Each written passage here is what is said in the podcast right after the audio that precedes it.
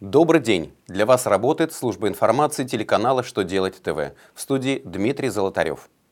В этом выпуске вы узнаете, какие формы отчетности утвердил Росстат, в каких случаях юрлица и предприниматели смогут отказывать госорганам в предоставлении документов, как граждане будут узнавать о движении очереди на социальное жилье. Итак, о самом главном и по порядку. Росстат утвердил четыре новые формы годовой статистической отчетности.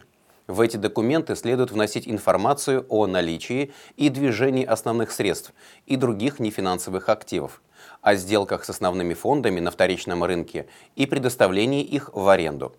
Кроме того, в отчетах должны содержаться сведения о наличии и составе контрактов, лицензий, договоров аренды, маркетинговых активов и гудвилла, деловой репутации организации. Новые формы подлежат заполнению практически всеми юридическими лицами. Исключения сделаны для некоммерческих организаций, микропредприятий и малых предпринимателей. Они освобождены от обязанности по заполнению некоторых из этих форм. Согласно приказу ведомства, в действие новые документы вводятся с отчета за 2015 год.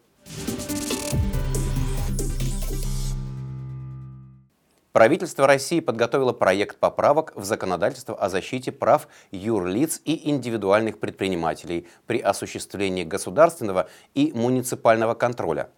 Документ содержит ряд дополнительных гарантий для указанных субъектов, в отношении которых проводятся проверки в рамках надзора в сфере рекламы, лицензионного контроля и другие – в частности, проектом предполагается ввести запрет для контролирующих и надзорных органов на истребование у юрлиц и предпринимателей документов, которые есть в распоряжении проверяющих органов или могут быть получены в ином контролирующем или надзорном органе.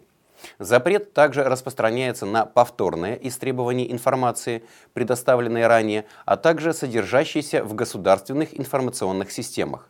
Нарушение этих запретов ответственности должностных лиц не предполагает. Однако с принятием закона у юрлиц и предпринимателей может появиться право отказывать в исполнении этих требований. В Госдуме предложили сделать максимально прозрачной систему распределения социального жилья.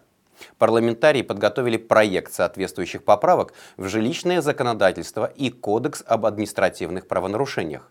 Согласно документу, вся информация об очередниках, построенном для них жилье и выданных на квартиры ордерах должна открыто размещаться в интернете на портале госуслуг. В законопроекте также предусмотрено наказание для должностных лиц, которые незаконно отказывают гражданам в постановке на учет или снимают их с очереди.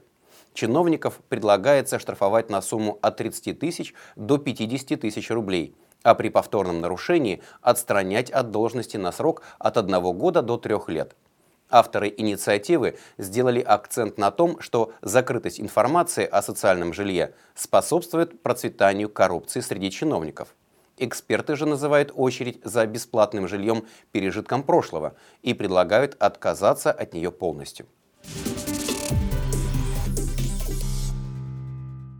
На этом у меня вся информация. Я благодарю вас за внимание и до новых встреч!